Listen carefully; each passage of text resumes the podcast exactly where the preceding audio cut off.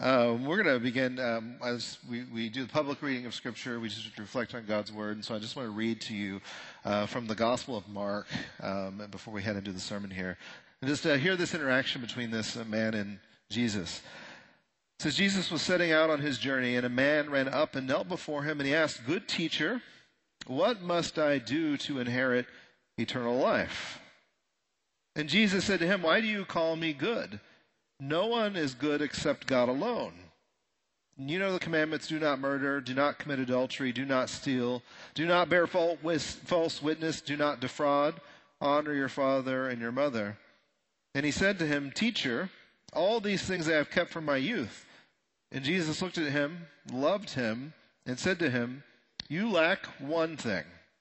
Go, sell all that you have and give to the poor, and you will have treasure in heaven. And come, follow me. Disheartened by the saying, he went away sorrowful, for he had great possessions.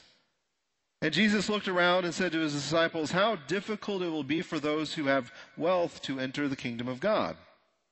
And the disciples were amazed at his words.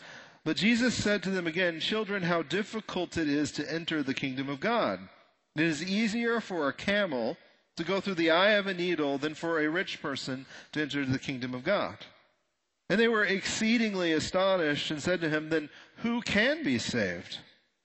Jesus looked at them and said, With man it is impossible, but not with God, for all things are possible with God. Peter began to say to him, See, we have left everything and followed you.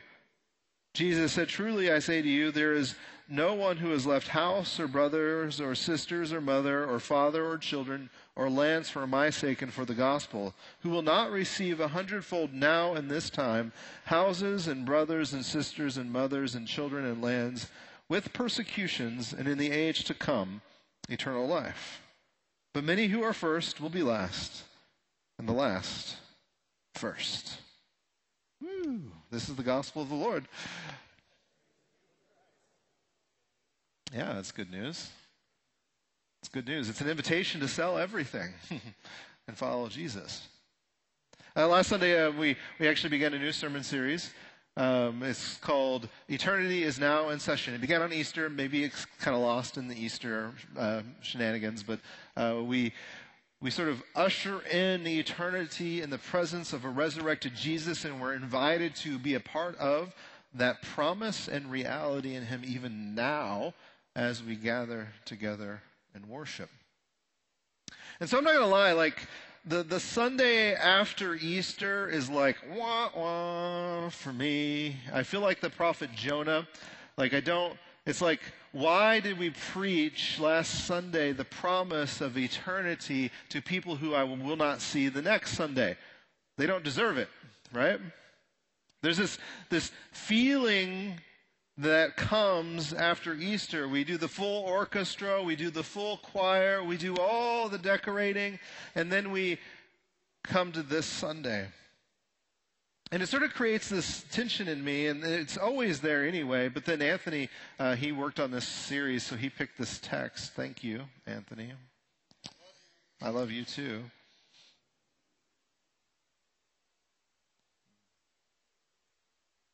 As I reflected on these words of Christ's call to this man to sell everything, and I was thinking about, you know, what eternity is and what happened last Sunday that we acknowledged. You know, the big question for me is now what? Like now, now what? Now that now that we've had Resurrection Sunday, now that we know the story that we know because we re- go through it every year, we experience it through Holy Week. Now what? What does it really mean for us? Are your lives different this week because of Easter? I still have debt. How about you? Yeah? You see what I mean? Like, what changed? What shifted? Like, what's different for us? What does it mean? And this is an important question because this is the question the rich young ruler was asking Jesus in a way. He was like, What is it that I need to do to inherit eternal life? What is it about what is promised that I need to strive for, lean into, because for him it matters, because he understands there's something there.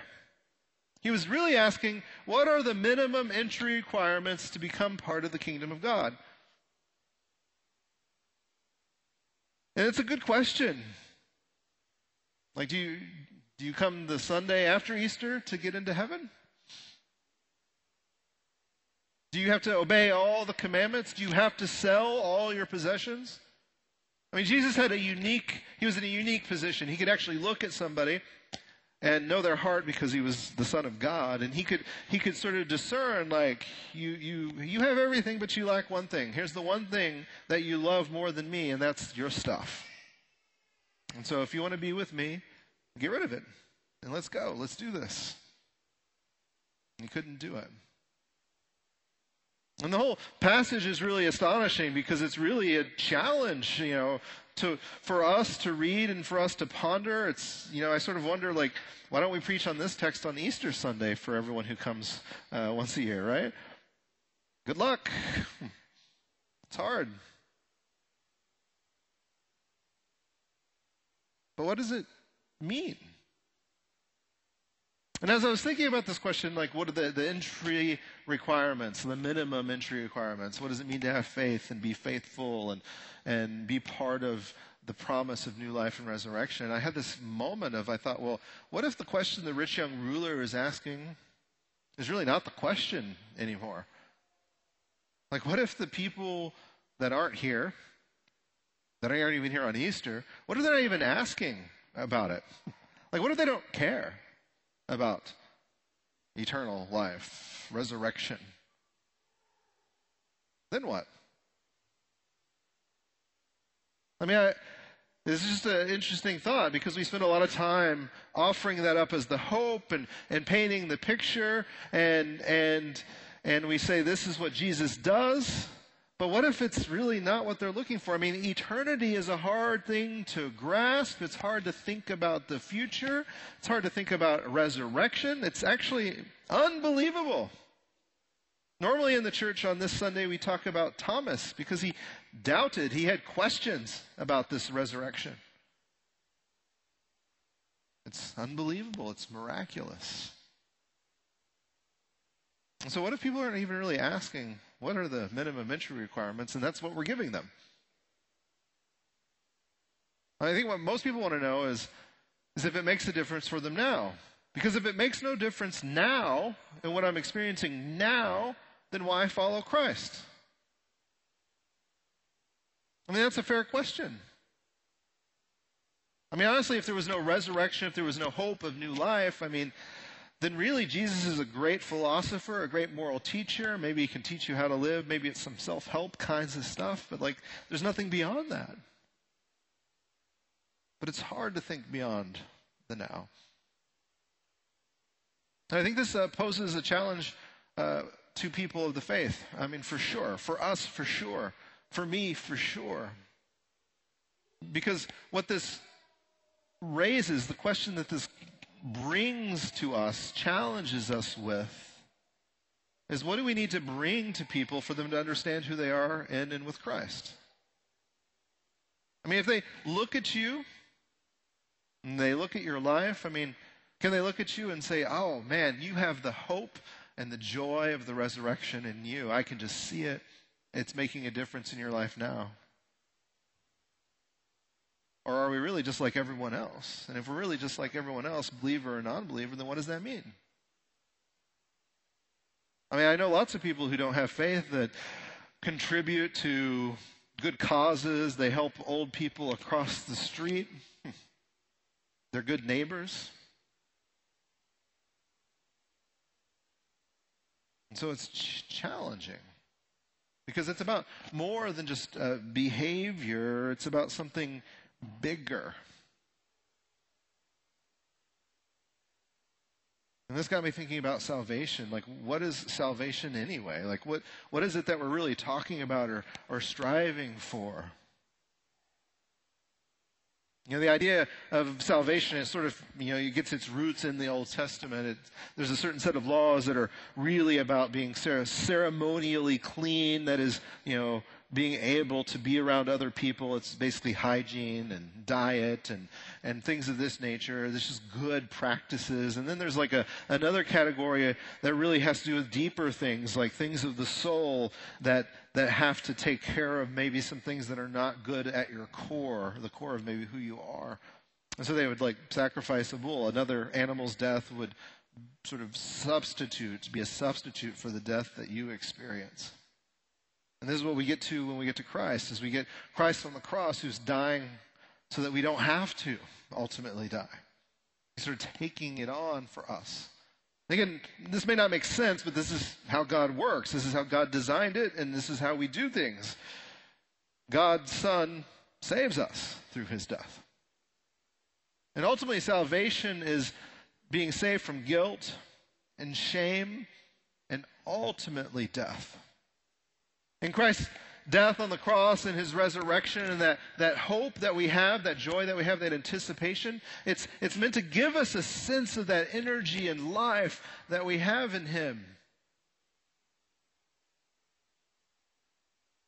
And I think, yeah, absolutely. We, we do. We experience that hope and that joy and that sense of anticipation at least one Sunday a year, right? On Easter. And then what?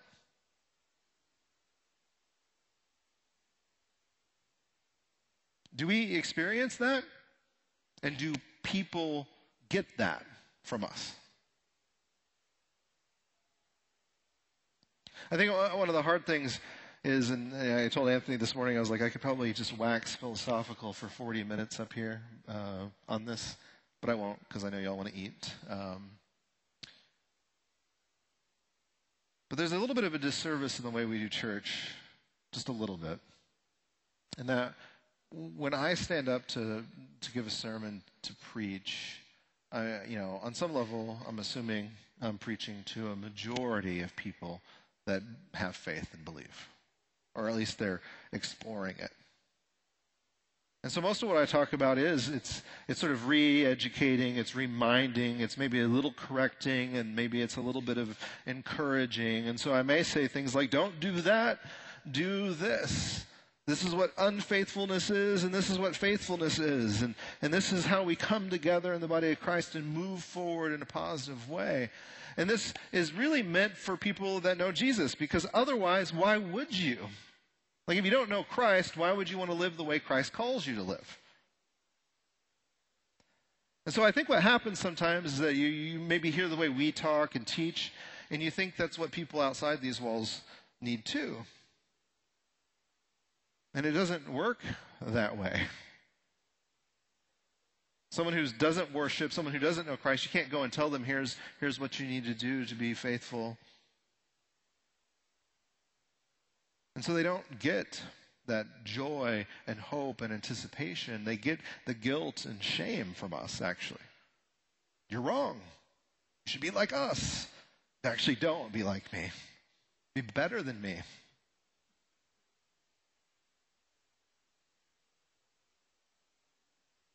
So, what do we bring to people, and what do people see in us? And when we talk like that on social media or in public spaces or in interactions, what people end up doing is they end up just avoiding us and avoiding Christ. Like it's, why would you want to be a part of something that makes you feel guilt and shame and tells you you need to change all the time?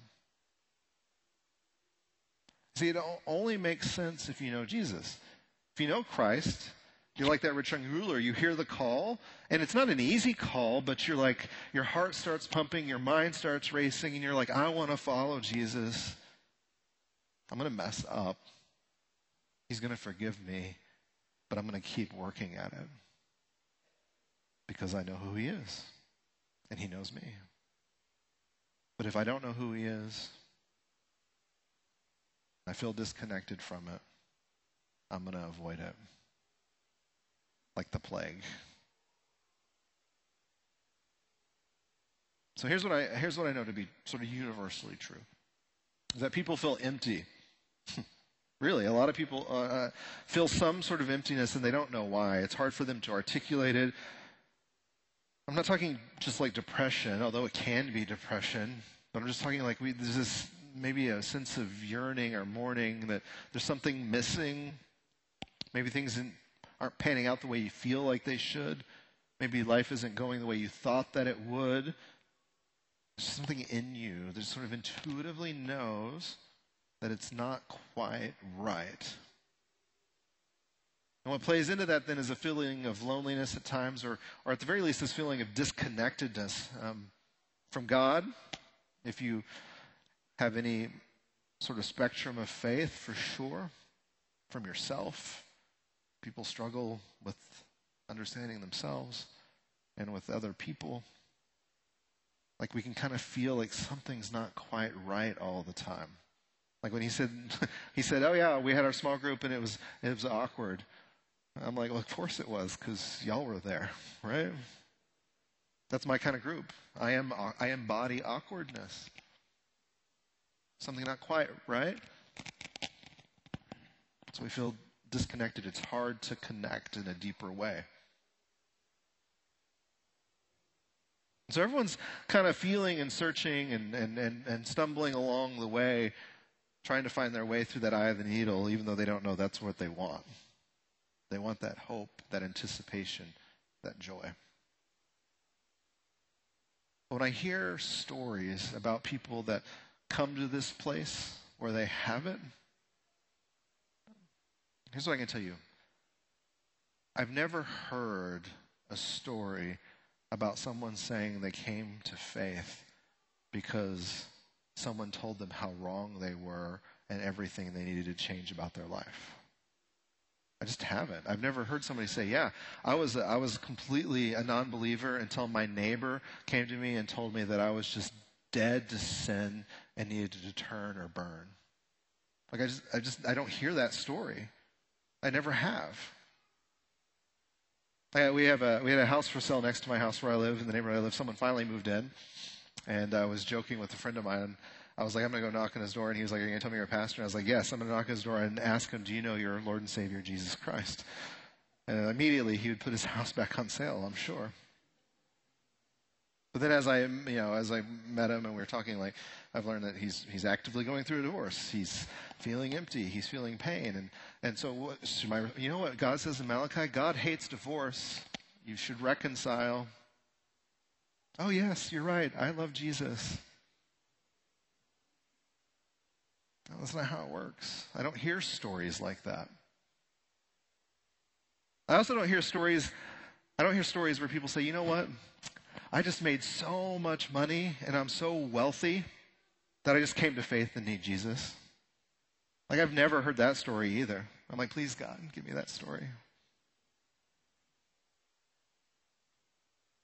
Now, I hear stories where, where people's lives come apart and then they were cared for by someone who was a believer. And because they cared for them, they think, I, I want that. I want that for myself, and I want to do that for other people.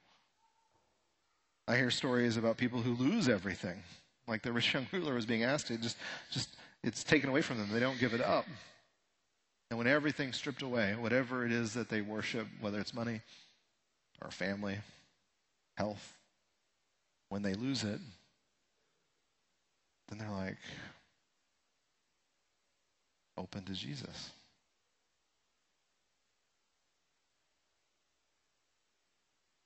So when it comes to salvation and when it comes to eternity, there's this thing, it's called felt sense. It's something in psychology. It doesn't matter, like, it's kind of depressing if you're a therapist. They say it doesn't matter how good of a therapist you are. How successful people are in changing, growing, developing has to do with what they call felt sense. And I, and I kind of felt like felt sense is really what speaks about salvation in a way. Felt sense is sort of an understanding of how you feel and, and what those feelings mean and where you need to go with them and how it affects you. It's complex, it's nuanced. I think salvation in Christ is, is kind of a felt sense thing. You can't just say, if you show up to church, you're saved. That's not true. But you also can't say you don't have to go to church. If you just say it, you're, you're saved. That's not true. There's nothing you can do to be saved. It's all Jesus. But if you're not doing anything, then do you really care about Jesus?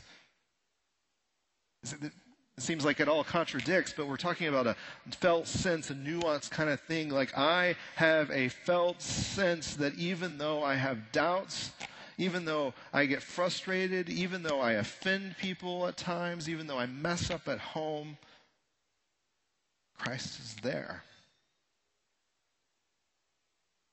I have a felt sense that even if I don't fully understand how the math all works out, for what gets me home, what brings me to life at the end of all time, I just have a felt sense that, that Christ is alive and he's calling me. It's not always strong, but inside, feel it, I know it. Christ is with you. He's with me. And it doesn't matter what I do, in a way. Like, I mean, it matters what I do, for sure. But even if I'm a jerk, even if I'm turning my back, uh, the felt sense of Christ's presence is that He's always calling. He's calling, come, come, come, come, come, come. And I just keep going. And as I stumble, and as I mess up, and as I fail, He offers me salvation. He shows me the way. And so I just pray that you have a felt sense of who you are in Christ. And then, even in the midst of your uncertainties and doubts, that He is with you.